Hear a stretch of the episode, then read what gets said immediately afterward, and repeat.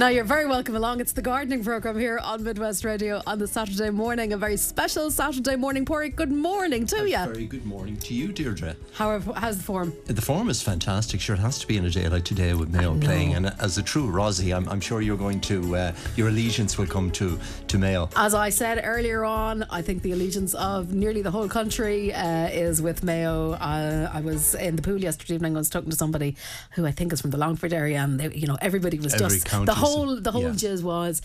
You know, we are we swimming tomorrow? We are. We'll be doing it early because we'll be watching the match, and God, I hope they do it. Ah, so that was yeah, that was um, the kind of the vibe. But I think yeah, absolutely. And Uh, talking about supporting uh, Mayo, so just a heads up for, for, for our own listeners, the, our garden centre in Castlebar, Team Horkans, will be closing early today. So my staff will be uh, hitting off around four o'clock. Uh, so if people want to get in and get their gardening items, get in early today because Uh, Team Horkan are, are going to be supporting Mayo and, and the team will be closing the garden centre at four o'clock today. Same with the Bayleaf restaurant that's clo- closing at three thirty. Okay. Uh, so there'll be nobody at home. from, Well, I'd say- from four o'clock onwards. So, Foot, so, uh, footfall, footfall might have been a bit limited anyway at best uh, at that point. absolutely, yeah, yeah, yeah. So yeah. look at uh, we, we're really looking forward to a great game.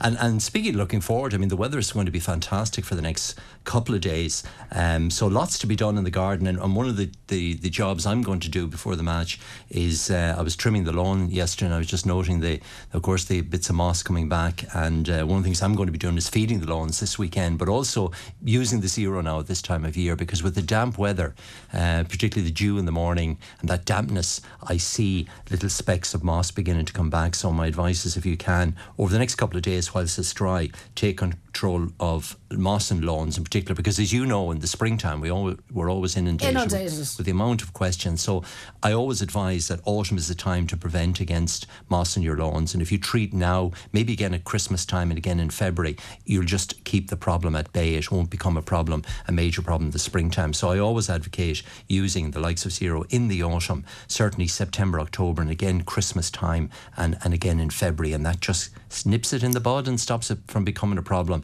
And the zero will also give the lawn a lovely green colour. It, it enriches the lawn and a little bit of autumn feed as well um, over the next couple of weeks will just get your lawn back into good condition. And uh, I noticed my own as well, uh, which needs a trim for sure.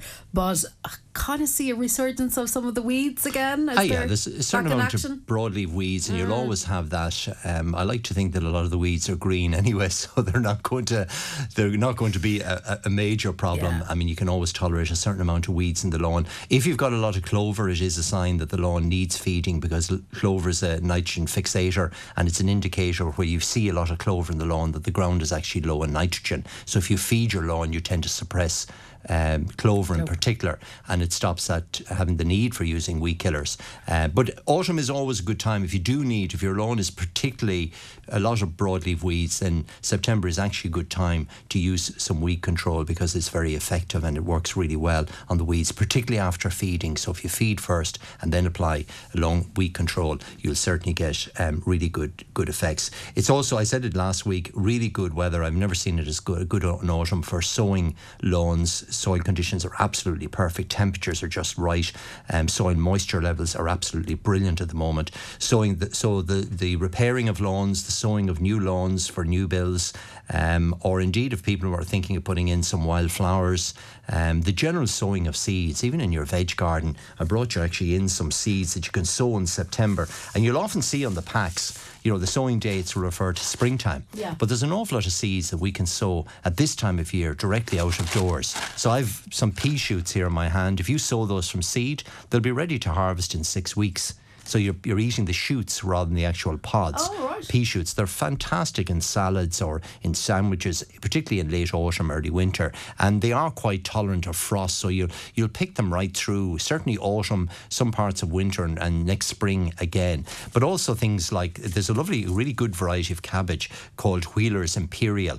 And I sow it at this time of year every year because it gives the- these lovely pointed heads in late spring, early summer. But sow the seeds now, they'll germinate in a couple couple of weeks. Mustard is a lovely one. Again, if you just want something really simple to sow. These are for sandwiches or microgreens. And that's one you would never think of uh, sowing as a rule. Mustard uh, is a great, Mustard, yeah, yeah. a- as an herb. a- as a herb and uh, it's got that lovely spicy tangy flavour so it's absolutely perfect and also things like beetroot this is one called um, rainbow mix it's a mixture of different colours and again if you sow those now they're ready in six weeks time even turnips if you sow turnips at this time of year I know it seems a funny time in September uh, they'll you harvest them about the size of a golf ball in about again six to eight weeks time so we're looking at sowing them now harvesting them at the end of October early November and they're really sweet at that time of year. So don't be afraid to kale, of course, that's one called reflex, which is a really nice curly kale. So don't be afraid to, if you're digging out potatoes, maybe you've got a bit of spare ground.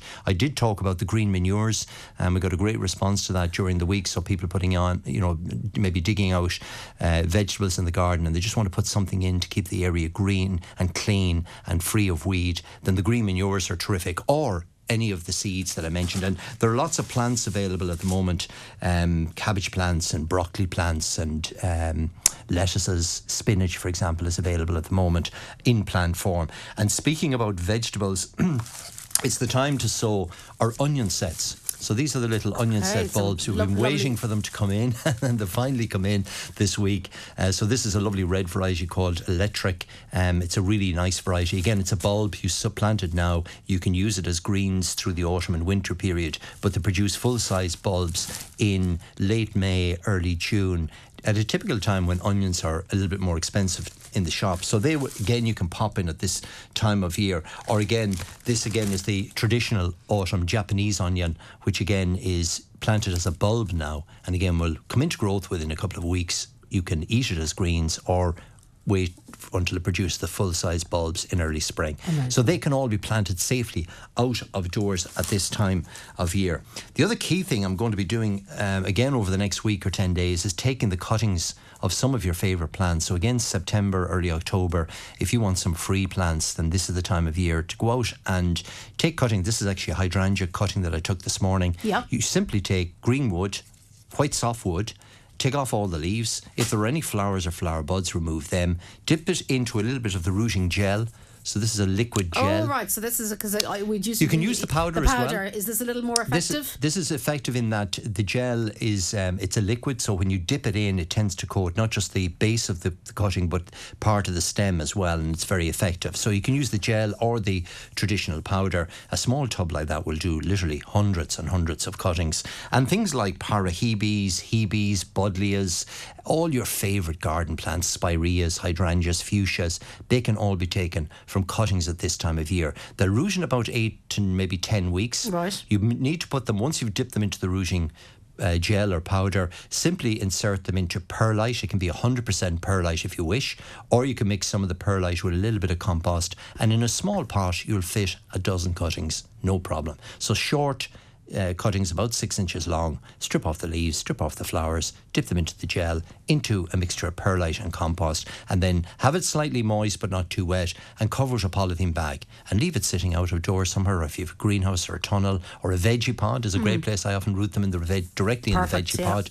Anything like that, even a window box. If you have a window box aside, fill it with a bit of perlite and compost, and insert some of your favourite garden plants because this is the time of year to take cuttings, and uh, they tend to root very rapidly, a six to eight week period. So within two months, you've got young plants. You can simply pot them up and uh, plant them out in the spring, and you've got yourself some new plants. The other tip I'd give is when you are taking the cuttings, remove the end shoot, so the the, the little piece of growth that's right at the tip the of the cutting. Remove that because that encourages the uh, cutting once it starts to root to initiate new growth, and you get lots of new growth. You get a nice bushy, well branched plant by removing the end growth, that that final tip on the thing. So we're leaving a few leaves on that. No, no, on this particular Are one. we So yeah, just to off? let me show you. Yeah. Yeah. So I'll take. I'm stripping all the leaves off. Except off. for the very top. Except for the very top, and even on the very top, I might only leave one leaf. Okay. Okay. If it's a very large leaf like a rhododendron or a laurel or uh, something like spotted laurel, I'd actually cut the leaf in half.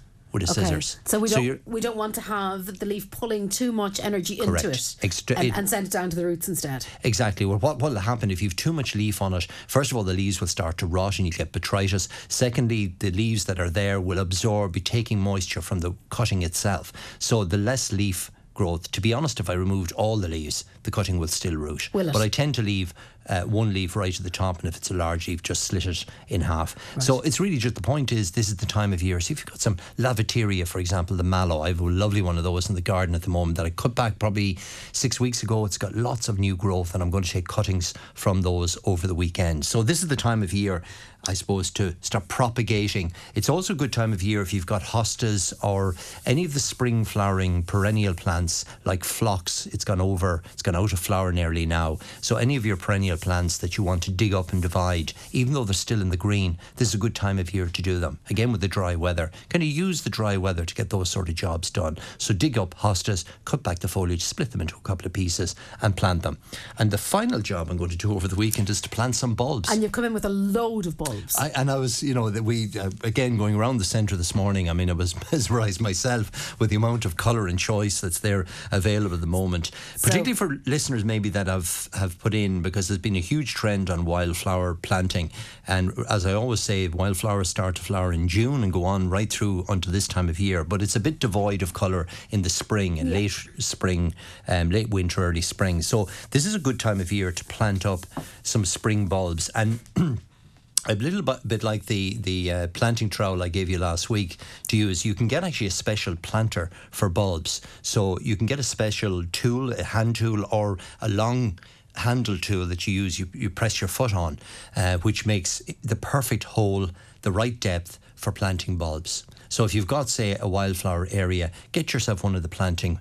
Uh, bulb tools. right. So it's a specific tool. It removes a core of soil. You drop in the bulb and you drop back in the core, core of soil. So it makes the planting of bulbs very, very easy. They're easy to do anyway. And I also think it's a great thing to do with children because the one thing about bulbs is whether you put them upside down, sideways, bury them too deeply, a bulb has has the great ability of rectifying its position within the soil and of flowering. You're guaranteed they're going to flower, unless they're tiny bulbs. They're going to grow, I, sh- I should say, is probably the, the guarantee I can give with bulbs. So, loads of different varieties, all the narcissi. So, pick the bulbs depending on, on where you're planting. If you're putting them in pots and containers, which they're really suitable for, go for nice short stemmed uh, daffodils or narcissi. Yeah. This is one called Minnow, which is a little dwarf variety. It's a two toned lovely. narcissi. Um, it's a multi head, so it produces many flowers on the one stem. So every stem it produces, it produces many flowers. And you've got the white and yellow in the flower. It only grows to about six or eight inches in height. So minnow, meaning short, Small, small. small, yeah. Um, and so it's perfect for pots, containers, maybe under. uh, I'm going to plant some of these maybe where the hostas are, because again, the hostas won't be showing uh, growth yeah. really until April, May, and these will be in flower beforehand. and like Oh, there's 30 in that pack. Oh yeah, well get yourself a good big pack because you need to be planting them in groups of fives or sevens, Sevens. or nines. That clustered effect really is. Don't be planting them in single units all over just- the place. It'll look too bitty. So always plant bulbs in groups of threes, fives, or sevens. Make sure you plant them at least twice their own depth. So if the bulb is say two inches deep, plant it at least four inches. Um, Okay. Four inches of soil above that. So put them down well into the soil. This is another lovely one called muscari. It's a little bit like the bluebells. Oh, that's gorgeous. Yeah, it's a really nice uh, plant. And again, it flowers in kind of late spring, early summer. Again, really reliable. And muscari only grow to about six inches. Again, they're quite short. There's plenty of tall bulbs as well. Um, the hyacinths, of course, are lovely as well. The scented hyacinths, they can be planted up at this time of year. Yeah. Crocuses, snowdrops, they're all available in your local garden centre. So all of the things like winter aconites, snowdrops, crocuses, all the dwarf daffodils, the tall daffodils, narcissi family, plant those now, the muscari, chionodoxa, bluebells.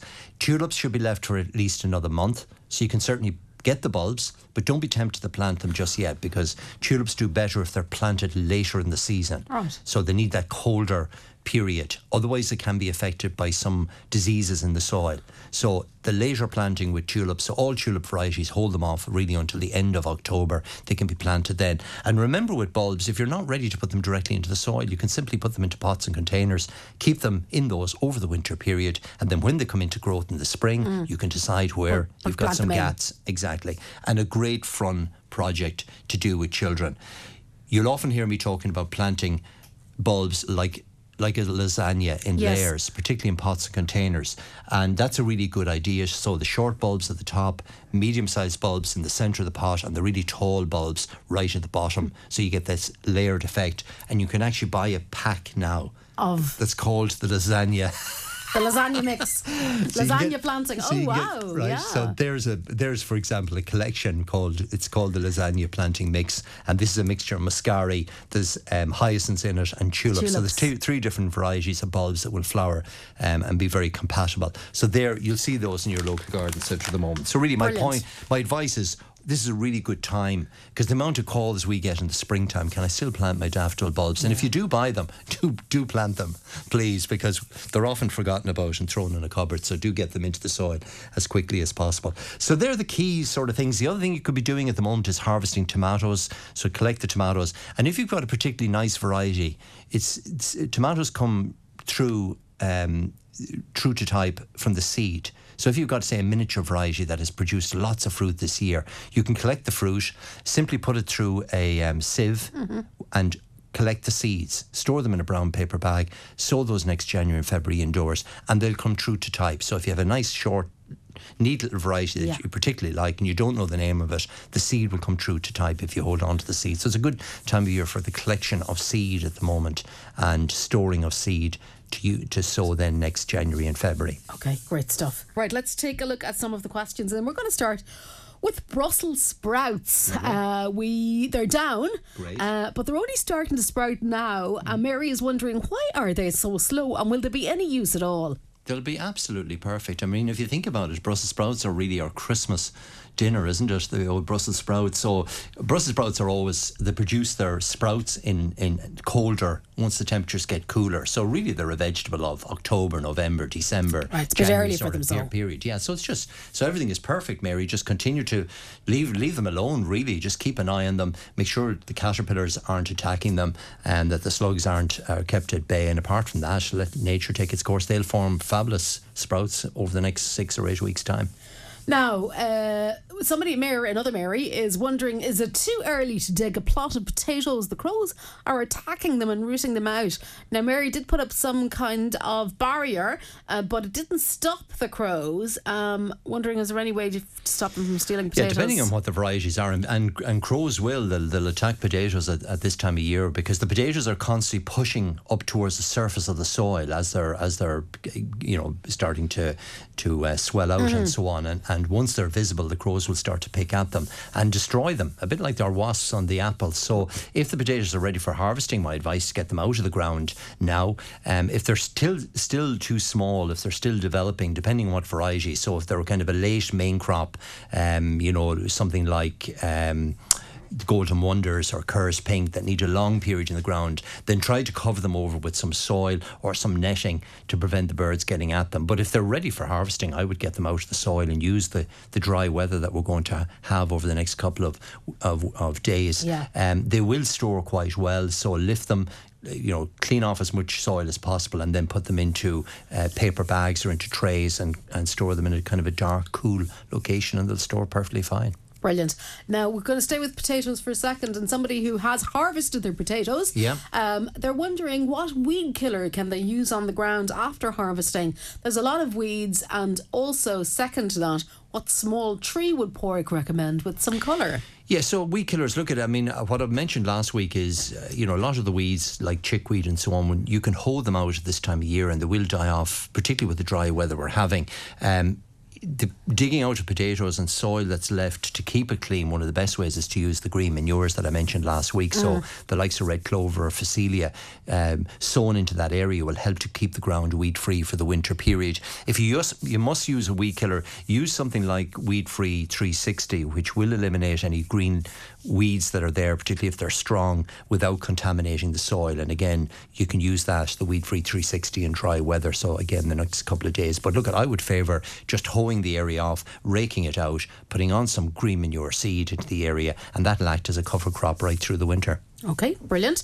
And regarding uh, Oh, a small a small tree. tree with some colour. Um, well, Now, where to a start lovely- with well- that? Well, a lovely tree that's going to give fabulous colour in the next couple of weeks is liquidambar. And if you want to see a beautiful example of it, go down to the garden centre in Turlough. We have a couple of we have a lovely tree called Parrotia persica, uh, which is a which is a really nice autumnal tree with beautiful autumn colours. It's just beginning to colour now. Or we've a couple of liquidambars there as well, which again are just beginning to colour. And they're they're called the sweet gum tree. They've got a leaf like a maple. They're green in summer, but during the autumn they, they have fantastic autumn colours. So that would be quite a nice small tree. Silver birch, Himalayan birch, uh, Betula jacquemontii is another lovely tree. If you want an evergreen tree for winter colour, there's a tree called Cotoneaster cornubia, which again retains the green foliage through the winter. It flowers in the spring. It's got lovely red berries in the autumn. A really nice kind of small to medium sized tree up to about 15 or 16 feet. Or maybe something in the Malus family. So Malus gorgeous or Malus Everest or Malus golden hornet.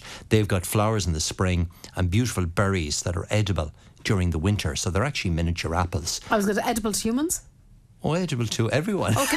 Humans and animals, absolutely. Well, they're, actually apples. They're, They're little miniature okay. apples, but they're like little cherries hanging off the trees, and they're ap- they're very decorative. You don't have to eat them. Yeah. You can make gra- crab apple jelly from them. They're also a really good tree to pollinate other apple trees in the garden, and they're great for nature as well. But they're lovely during the autumn period because they've got that those lovely fruits on them, and they stay until kind of the end of November. Okay, so so lo- lots of really good. And September, October is a really good time to plant trees in the garden. Okay. They root really well. Brilliant. Um, now, can I take cuttings for laurels this time of Yeah, year? Yeah, this would be an excellent time if you want to propagate uh, laurels or escallonia or griselinia. Again, short cuttings, pencil thick, pencil length, so about six inches long. Strip off the lower leaves, l- cut the top leaf, leave one leaf at the top, but cut it in, in half, dip it into the rooting gel, and you can actually insert them directly out into the garden soil. So if you have a little bit of an area, maybe a spare piece of ground, open a trench, put some sharp sand or gravel into the trench, and drop in the cuttings side by side, and they'll root over the winter period, giving you new hedging plants for next spring. Now, we have some roses with black spots. We sprayed earlier, but it's still there. Any advice? Well, to be honest, look at any any bits of black spots that are left over now. Don't bother worrying about them. The leaf, they're going to go out of leaf in the next couple of weeks. Um, so I would kind of be stopping spraying now at this time of year. Any bits of residue of black spot that's going to fall off on off the leaves in once we get into November.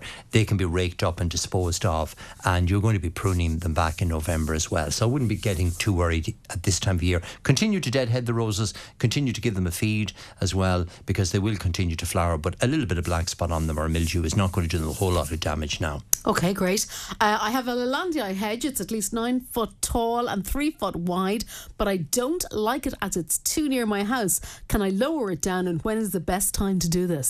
You can certainly lower it down. So, that, so reducing the height of Leylandii, there's no problem doing that. However, on the sides, taking it, reducing the kind of width of the of the hedge, can be. Um, you need to be very careful with that because if you cut into too much of old wood, Leylandii will not reshoot again. So you, you can cut the sides certainly into green wood um, leaving at least a portion of green growth once the you, you, you, trim it back because if you cut back too hard it's just not going to regenerate again. So you can certainly drop the height by two three four feet if you want prune it right back trim in the sides by maybe a foot or 15 inches but don't go back into old wood or it won't re- reshoot again. And maybe long term consider um, you know, maybe replacing it with something that's going to be less vigorous and easier to manage, like beech or griselinia or, something more manageable. Something that doesn't need as much pruning. Yeah. Um, how do we get rid of wild rhubarb? It's six foot tall, says John. Okay, so this is the Gunnera, uh, Gunnera, which again you see in parts of Achill and Mulranny, and it spreads. It spreads. It's one of our invasive species. This is actually a good time of year to treat it because um, autumn, as many of, of the weeds are beginning to die back, they're a little bit weaker. Um, and while rhubarb tends to respond to um, sprays like Garlon, which are often used on uh, kind of brambles or, or more woodier um, weeds. You will find by using Garlon, it will knock it back, but if it's six feet tall and quite strong, you will have to repeat the spray, John, over a couple of years to actually get rid of it. Or also try some of the brushwood killers. They can, SBK brushwood killer can be quite effective on gunner as well. But, Okay. it, but it is a, a little bit like Japanese knotweed or any of those invasive species. You need to repeat the treatments over a number of years. I- In fact, I, I think we may have a question on Japanese knotweed here somewhere, Borg, if I can uh, locate that. Wait, uh, Maybe we'll come back to it. Yeah. Um, now, we have a question about black currant bushes. Um, they have holes in them. What can I put on them? asks Anne B. Well, and again, like black currants, you've taken the fruit off them now. Any markings, like you're always going to get a little bit of caterpillar damage or capsid bug damage, or slugs and snails can affect the leaves of uh, black currants. The good news is they're such a tough, robust plant. A little bit of leaf damage is absolutely no harm whatsoever. So I wouldn't bother treating them at, with anything at the moment. Leave them alone. A bit like the rose question, they're going to go out a leaf in November. That's the time of year you're you're going to be pruning them back as well. So why bother? Okay. Don't, don't, Why don't, bother? Don't worry about it Don't worry about them. Let let let whatever's eating at the moment. Let them munch away in the leaves. The leaves are going to fall in November anyway. it's not going to harm the the overall growth and health of the trees long term or the blackcurrants long term. Great. Now, I know we mentioned this already, but we'll give it a blast again because Yeah, somebody's go on. wondering what time are you closing today? They want to get some zero before So we'll you be close. gone off the premises at four o'clock or shortly after four o'clock. So get down in now early, after get 10. early, yeah. And Yeah. the bay leaf will be closed at three thirty. So um, yeah, Okay. get in early. Palm trees that grew Hmm. from seed on gravel, some are three foot high. Now, Oh. can I move them? Yeah, it depends what they mean by palm, Palm trees. So it could yeah. be conifers or it could be cordyline. The, maybe the cordylines they they often self seed and the seed will germinate, particularly in gravel. And gravel is, is a great medium. Remember, I was telling you about the tropolinium that we we had back in Yes. uh, springtime. They all um, germinated just in gravel in, in my garden uh, last year. So, and the great thing about gravel is that seedlings are very easy to transplant from gravel. They'll come out of the gravel quite easy. So, my advice is actually to move them now. So, lift them. You can either transplant them into other areas of the garden, give them away to family and friends, or put them into pots and containers and. Um, they you know grow them on maybe for a year or two and then plant them where you want them to go, to go. So it's a perfect time of year to lift them. Now, uh, we've a lawn badly neglected, loads of weeds, hard grass, etc. We want to kill it off naturally. What do you suggest? Well, that naturally, possible? well, it's a difficult one because Maybe get, get a sheep in on it? yeah, well, you see, a lot of the you have a lot of. Um, I mean, you'll often see on, on social media the use of vinegar, and um, vinegar is a, basically acetic acid, Yeah. which scorches back plants but doesn't kill the roots of plants. So when you use it on things like dandelions and docks and so on, um, aesthetically it looks like you're killing them off because the leaves uh, drop away, but the roots are left behind and the and the weeds come back up again. Um, you could you could scrawl the area. I mean, you could, could kind of physically dig it over and, and take off any grass and weeds, uh, literally by digging it through and, and taking the roots of them. You could cover it with black polythene. So if you cover it with black polythene for mm, four to six months, everything beneath the black polythene will die, um, and and that will be one way uh, to do it. Uh, you know, having said that, generally what we we normally do when sowing a new lawn, particularly if there's a lot of weeds there, we use something like the Weed Free 360 because at least when it hits the soil, it becomes neutralized and it doesn't affect any seeds or anything else you're going to put into the into the soil. So if you use that, it'll be ready for sowing within seven to ten days, or certainly the soil will it'll be ready for tilling over and sowing new seed. So depending on yeah. Depending on. Um, okay, and we'll uh, take this one and then go for a break. Uh, I'd love to grow a hedge. What is the best one to grow fast? I live near Belmullet. Well, there's a couple of choices you have. So Belmullet, you're dealing with the wind, obviously, and the salt air. Um, some of the best are Elaeagnus ebbingei, which is a really good, solid, silver-leafed um, hedging plant. Tolerates the salt and wind, and you'll see the best of examples of Elaeagnus in places like Achill and Mulranny and Louisburgh and Leenane and so on. The to- tolerates the wind really well. Makes a beautiful silver foliage hedge. It flowers in the autumn. It's got a white flower in the autumn, and um, often you get some little fruits on it as well. So that's a really nice one called Elaeagnus ebbingei or or um, silver edge. Um, you've also got the traditional Escallonia, Griselinia that do well in seaside areas mm. as well. So just make sure that it's whatever you're putting in is something that will tolerate the salt and the wind. Kind of hardy. Yeah. Lovely. We're kind of filtering through the photographs and then Goodness me, Anne and Ballinrobe. The grapes, they're amazing. Yeah, great. So Anne has sent us in a couple of uh, photographs, Porrick, as you've seen there. Um, her question is, should I take the leaves off now so the rest of the fruits will ripen? Uh, they're still uh, in bunches and like loads of bunches. This is it's done really, fabulous. Really well, yeah. yeah. So it's a great example of a a, a, a black grape. Now they come in black and, and they come in green. Uh, this is probably black Hamburg, which is a lovely dark purple uh, fruiting grape variety. And grapes do really well in Ireland. In obviously they need to be in a greenhouse. yeah, there, I can see. You can sort of see the background yeah, there. There's as, a greenhouse yeah. there. Greenhouse or tunnel area um, to grow them, but they're you know and they grow quite vigorously. And in a summer like this, that we've you know when you've got a reasonable amount of heat this year, grapes do really really well. So Anna's asking a great question because this is it's coming up to the time of year for the bunches to ripen, and you do need to let the light in. So I would take away some of the foliage a little like we do with tomatoes, remove some of the, particularly around the bunches of grapes that are ripening, let the light in because it needs the light to ripen the fruit. Um, some of them are ready for picking. That, like, I mean, that bunch uh, there that bunch is, totally, really absolutely I can, ready I can for almost taste them. They look yeah, fabulous. They look fantastic. So yeah, it, this is the time of year to remove some of the foliage, particularly around the bunches, um, and and they're ripening really well. I, was, I would normally advise to thin yeah. out some of the bunches just to let more energy, but they're actually of a very good size. And even the other photograph with, with the green, the, with the more, they're, they're yeah. of an excellent size, so they will ripen no problem by the end of October. So take off some of the foliage, continue to liquid feed and and they'll ripen. Particularly as we get into cooler temperatures now, they'll ripen lovely. Okay. So it's a great example of, of, how well grapes do. Do, do absolutely. in Ireland. Oh, yeah. They, they yeah, really yeah. are stunning. Thanks thanks for sending that in. On. Uh, now, we did say we had a question about Japanese knotweed and nettles. They're choking other plants. Any advice on that front? Yeah, so Japanese knotweed is is um, one of the invasive species, and, and really, if you have it in the garden, you should notify the local county council yes. that it's present um, because to, to remove it or to take any piece of it or to cause it to spread into other um, gardens or areas is actually an offence. So um, it's it's kind of taken very seriously. Uh, Japanese knotweed does respond well to the application of, um, again, something like the Weed Free 360 will control it. Um, so you could certainly apply that at this time of year would be a good time to apply it. And again, it'll control the nettles as well.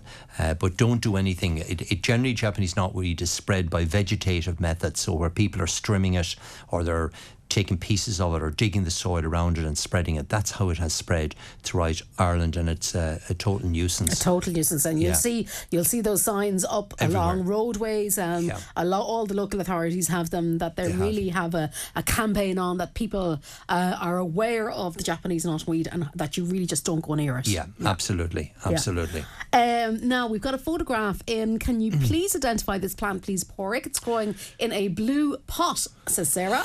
Uh, now, so we also have nasturtiums and we have a dahlia. There's dahlias but, in the background. Yeah, yeah. but now the blue pot isn't giving us any any uh, help with this. But anyway, it, it, looks to me like salvia, like one of the perennial salvias. Um, salvias tend to have square stems and they have um, opposite leaves, so the leaves tend to join the stem right opposite one another. So it looks to me like one of the perennial um, uh, salvias. I would actually cut this plant back. It's a little bit leggy and plant it out of doors. So it's better to come out of the pot and get it into the uh, outdoor areas. Outdoor perennial salvias are totally hardy out of doors, and they're they're in the sage family, the same as as sage, um, and beautiful in flower and great for the bees as well.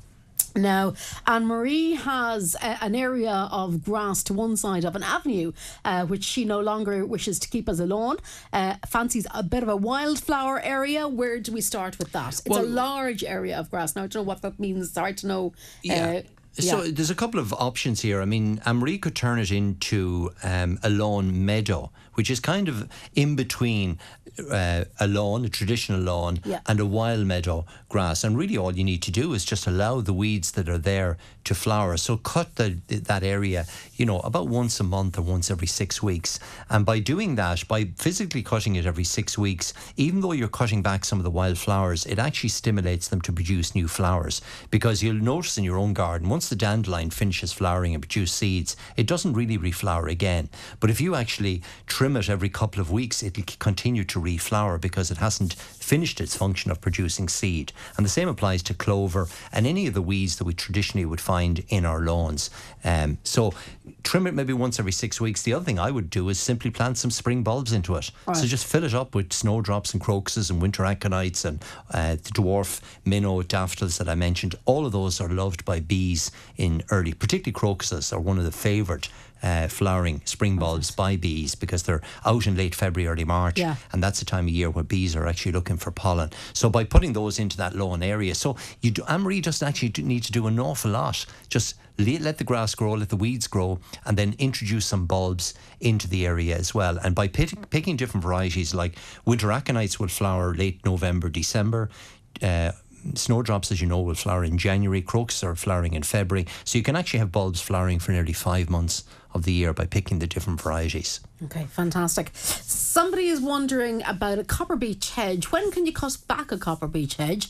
Uh, it's two years old. Also, when is the best time to sow a copper beech hedge? So the planting of beech, um, and beech comes in green and purple forms. They all go that coppery colour in the winter. Uh, but if you want a nice bit of colour during the summer, then make sure you get purple beech from your local garden centre. And that's generally available about the middle of November is a really good time to plant. If you want the hedge to give you a bit of privacy, if privacy is important, because remember, the leaf withers, but it stays on, or 60% of the leaves stay on over the winter period. But you will see through it if you plant it as a single line. If you want privacy, keeping mm-hmm. the neighbours from looking in during the winter, then double plant. So st- to put two rows in and stagger plant them. That's important if you want some privacy, very good. particularly in the winter period.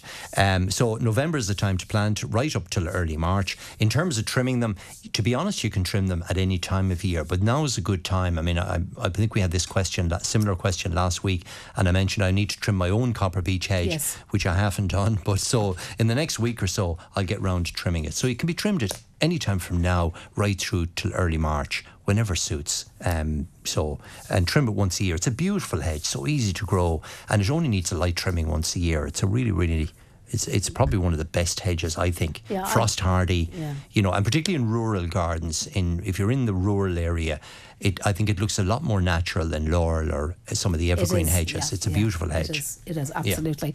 Okay, we're moving on to uh, a question as to whether this might be buxus or privet. I'm looking to take buxus cuttings for a driveway boundary, says Tom. Yeah, so Tom, this is boxwood, um, so buxus, and again, a super time to take cuttings from them. Exactly the same procedure that I mentioned earlier, Tom. You're just removing uh, all of the lower leaves off the plants. Take the cuttings again, no more than about five, six inches in length.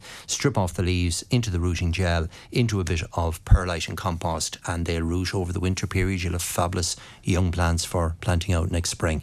When you're planting them, space them about six inches apart. You want them close together uh, when you're planting the hedge because it is very, very slow growing. Okay, now we have. Uh, We've got a camellia in a pot, right? And uh, It used to be a camellia. It used to be a camellia. That's such a. So this happens every time. It's a photograph uh, of pretty much a dead plant, uh, by the looks of things. Uh, used ericaceous soil. I'm careful not to overwater. Are allowed to dry out. Why is this happening every time? Well, it, first of all, the, the, the photograph is showing us the, the dead camellia plant in a pot. Um, And it's inside. It's inside, so obviously camellias are outdoor plants, so they should be left out. Um, fine to bring into a conservatory or maybe greenhouse or tunnel in the winter months, you know, anytime from kind of November onwards, if you want them to flower early. But they shouldn't be kept indoors in any, uh, you know, in, in the house sort of thing. They're an outdoor plant. Secondly, they're a woodland plant, and which means they need lots lots of moisture, kind of semi shade, plenty of moisture. Looking at the pot here, I know the plant is dead, but the compost is actually very dry uh, in the pot. And the pot is a little bit small for the size of the plant. So, my advice really is when growing camellias, yes, they do need to be an ericaceous compost, they do need to be fed with ericaceous feed particularly from in a dry periods, they need plenty of watering, but particularly in the autumn period, they're forming their flower buds at this time of year. So if you have them in pots and containers, even though, I mean, the weather has been relatively dry, we've had some rain, but if they're up against mm. the house, they can be in a rain shadow and then get dry quite easily. So do keep an eye on them, keep them well watered, keep them well fed at this time of year. And if you do those couple of simple things, they should be very successful for you. Okay, great. So try again. Try again, try again, and outside this time. Yeah. Um, now we've got a very healthy looking something or other here. Uh, Padraig, can I cut it back? I don't know what the name of it is, but it's taking over. Ah, uh, yeah. So this is this is a, a plant called Viburnum davidii. Okay, we're it's, outside of the garden at this point. Yeah. So it's a, it's an evergreen outdoor ground covering plant, and it's probably three meters in diameter. Looking at the picture, um, the answer is you can cut it back. I wouldn't do any pruning until next February, March, because if you prune it now, it will remain with that haircut look and disheveled look right through the winter. It'll be very unsightly. So leave it as it is. It is coming over onto the um, Tarmacadam, the driveway area, as you can see. Um, so I would leave it until late February, early March. Give it a good hard trimming back at that time of year. Give it a good feed, and it'll come back into growth again, and you'll be able to keep it managed um, from there on in. So every spring, give it a light trimming back, and that'll keep the shape. Okay, brilliant. Lovely, lovely plant though. It Great, looks, yeah, yeah it's like a really, really good ground covering plant. Viburnum davidii, evergreen flowers, super easy to grow covers the ground. Flowers, uh, any particular colours or a variety? They're, they're white. The flowers white. are white on yeah. them, like okay. typical uh, um, viburnums. But you know, great ground covering plant. It's just planted too close to, to the, the, edge, edge and it's just coming over. Yeah. Yeah. So prune it back in in uh, late February, March of next year. Brilliant. I'm just going to move back over uh, to a couple of texts here, Padraig. My tomatoes, they're cracking. They're a decent size. Why would this be? Well, cracking, t- typically cracking on tomatoes is an indication that they have had irregular watering. So if you if they dry, as you can imagine, mm. the fruit, the skin gets very tight on the on the the developing tomato. Once you give it heavy watering, it that skin still remains tight, but the flesh inside is beginning to swell, and you get this cracking. They're still totally usable. Um, so I would pick those tomatoes, use them; they're still edible. Cut out maybe the piece that's just been uh, has, has, been split. Um, but apart from that, so you just need to need consistent watering with tomatoes, and particularly in in late summer, early autumn, that can be difficult because they're drying out so quickly. I'm not saying keep them excessively wet mm. either. Uh, generally, watering this time of year, a heavy soaking once a week or once every five days is generally sufficient, depending on the size of the pots they're in or the soil they're in. Uh, but cracking is just an indication of moisture. Moisture. Yeah. Okay, one or two more quick ones before yeah. we wrap up. I want to use seaweed to grow a garden next spring. Should I put the seaweed in on the plants now or in place now or wait until spring? No, ideally, the seaweed obviously is going to t- contain a certain amount of salt. So my advice really is to put it into a into a heap for the winter, leave it exposed to the um, rain and the rain will wash all the sea, the salt off the plants, um, and it'll be very usable then next spring. So take it now, leave it out in a pile over the winter, and use it then from late January, February. You know, put it on your rhubarb or into your vegetable garden. Seaweed fertilizer is absolutely fantastic. Okay. Potatoes, all that. Here's an interesting one. Uh, what would be a suitable plant, a tree for planting in a church grounds with the emphasis being on carbon absorption? Oh, yeah, great question. And, and well, remember that all trees absorb carbon dioxide and they excrete oxygen. Um, so, so you know, obviously you got you need to pick the location, and if it's if you've got plenty of room, mm. some of the trees I would favour would be things like tilia, the lime trees. They're absolutely brilliant. They've got big, broad leaves. They're brilliant for biodiversity because when they flower, the bees absolutely love the, the flowers of lime trees. Uh, but they, the, because the leaf is so big, it absorbs a huge amount of carbon dioxide and excretes oxygen. So that would be one for me. Um, maybe again, it, the liquidambar would be another good choice. Some of the maples are excellent as well for absorbing um, carbon dioxide. So some of the uh, big leaved maples, particularly the, the, kind of Norway maples, you've got Crimson King, Crimson Sentry, Acer Drummondii, any of those large leaved maples would be super as well. So depending on the space that you've got, if there's plenty of room, go for a nice big broadleaf tree. So tilias, lime trees would be lovely. Um, as I say, the uh, any of the maples would be excellent so as well. what you're looking is big leaf cover. Big, large leaf cover because the, the le- bigger the leaf, the more, The more absorb- carbon. can- yeah. Generally, trees will absorb a ton of carbon in their lifetime. That's kind of a, a standard measurement. So think of that. Every tree that's planted is a ton, Ton of of carbon, carbon. absorbed out of the atmosphere. Okay, but it's in, in in its lifetime, so that's over, in its lifetime, over a long uh, period. yeah, over a long Yeah, period. yeah. But particularly trees like tilias, lime trees, they're brilliant for biodiversity in general because they support bees and lots of other pollinating insects as well. Okay, we're going to have to leave it at that, I'm afraid, Padraig. Time Okay, so remember the garden centre closes at four o'clock. We'll be gone out of there at four o'clock today, supporting the Mayo team, Mayo. and uh, the weather's going to be fantastic. So really great gardening weather for the next Yeah. couple of days, and lots of things to be done in the garden. Okay, so enjoy it. Yeah, I, I hope it smiles all around next As will, when we're, We're when we're positive. chatting again. Thank you so much for all of that. Uh, do stand by, Michael Neary coming your way after ten. Of course, that giveaway uh, on the program as well in relation to those match programs. Um, all that remains for me, I think, at this point is to say good night, on Thaw. Until next Saturday. Good morning to you.